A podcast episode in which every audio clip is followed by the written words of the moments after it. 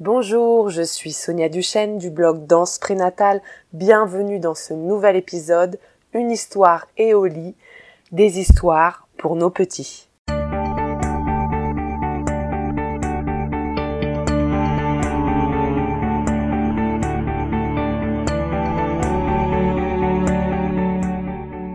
Vous connaissez la fameuse expression « une histoire et au lit » ? Eh bien, la radio France Inter reprend l'expression avec l'acronyme Oli, O L I, à ne pas confondre avec le rappeur Oli de Big Flo et Oli. Non, là c'est France Inter, la radio, qui nous propose un panel d'histoires toutes plus incroyables les unes que les autres pour nos enfants. Elles sont à écouter gratuitement en podcast et elles sont géniales. Une histoire et Oli. En effet, il y en a pour tous les goûts et pour tous les âges. Ce sont des épisodes de la série audio France Inter. Alors, ces petites histoires sont annoncées pour les cinq sept ans, mais elles plaisent aussi aux plus petits et aux plus grands. Quand on a plusieurs enfants, on ne peut pas toujours proposer aux enfants deux programmes différents, adaptés aux âges de chacun. Il se trouve qu'à la maison, Liam, deux ans, et Gabriel, sept ans, adorent écouter Oli. Bien entendu, chacun a son niveau de lecture, et même moi, je les écoute parfois pour m'endormir. J'écoute également les podcasts de la danse prénatale, bien sûr. Alors, le podcast de Oli commence par quelques notes que l'on pourrait croire sorties d'une boîte à musique. Et ensuite, ce sont des voix d'enfants. Puis, après le titre de l'histoire, c'est au tour du générique, avec la superbe musique du célèbre groupe Daft Punk, Veridis Quo. Cette musique qui rentre doucement dans la tête comme une ritournelle, une berceuse apaisante. Alors vous pouvez être sûr que vos enfants et vous-même la fredonnerez. Et ce qui est super, c'est que lorsque vos enfants entendent cette musique, ils savent que c'est l'heure du temps calme, du repos et du sommeil. Et de plus, comme je le disais plus haut, elle sonne un peu comme une musique envoûtante, une musique sortie d'une boîte à musique qui invite au sommeil, un peu comme une mélodie de charmeur de serpent.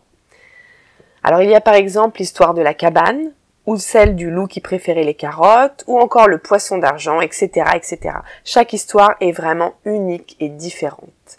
Les héros peuvent être des humains, des animaux, les histoires prennent place dans différents pays, différents endroits. En bref, on voyage à chaque nouvelle histoire, et les enfants sont conquis à chaque fois. Bien sûr, il y en a certaines qui plaisent plus que d'autres, peut-être parce que les enfants s'identifient plus à certains protagonistes. Alors voici le résumé de La cabane.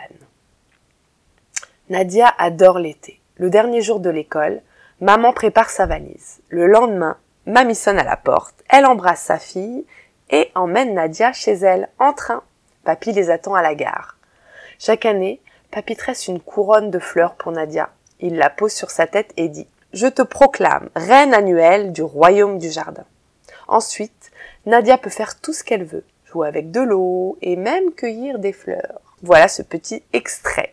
Le plus fabuleux de tout, c'est que chaque histoire est savoureusement racontée par des auteurs tels que Catherine Pancol, François Morel, Delphine de Vigan, Marie Desplechin, Résis Geoffray, Antoine de Caunes, et cetera, et cetera. Il me semble que la plupart des histoires sont imaginées et créées par les auteurs eux-mêmes, et certains narrateurs sont étrangers, et leur accent est vraiment savoureux à écouter. Donc c'est une belle manière de rentrer en douceur dans le monde de la littérature, de la littérature du monde.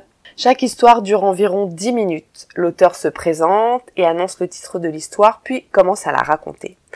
À la fin de son récit, la petite musique revient en douceur pour annoncer la fin de l'histoire. Puis l'auteur déclare « Et maintenant, au lit !» Et à ce moment, une petite voix trop mignonne rétorque « Non, une autre !» Et puis c'est la, le générique de fin qui enchaîne. Vous pouvez les écouter directement sur Internet, sur le site de France Inter, ou encore en podcast sur iTunes ou autre plateforme. Ce qui est parfait, c'est que les histoires s'enchaînent quand vous les écoutez en podcast, et ce qui évite de devoir en remettre une autre toutes les dix minutes. Alors chez nous, comment ça se passe ? Certains soirs, je l'avoue, je ne lis pas d'histoire à mes enfants, et pourtant c'est vraiment important, on est d'accord.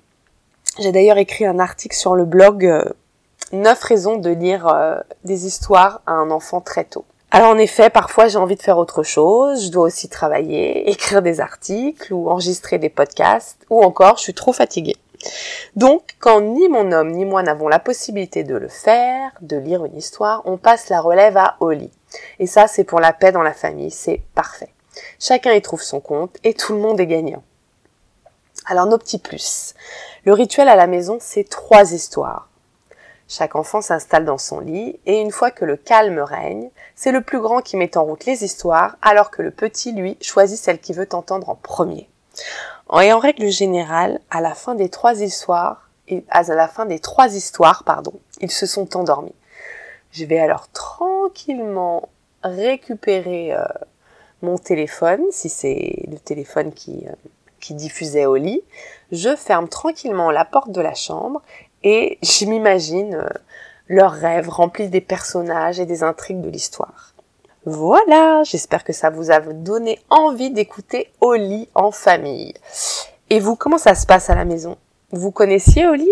Dites-nous tout, tout, tout, tout, tout dans les commentaires. Merci infiniment d'avoir écouté euh, ce podcast. J'espère qu'il vous a plu. Si oui, mettez des petites étoiles, c'est des super coups de pouce.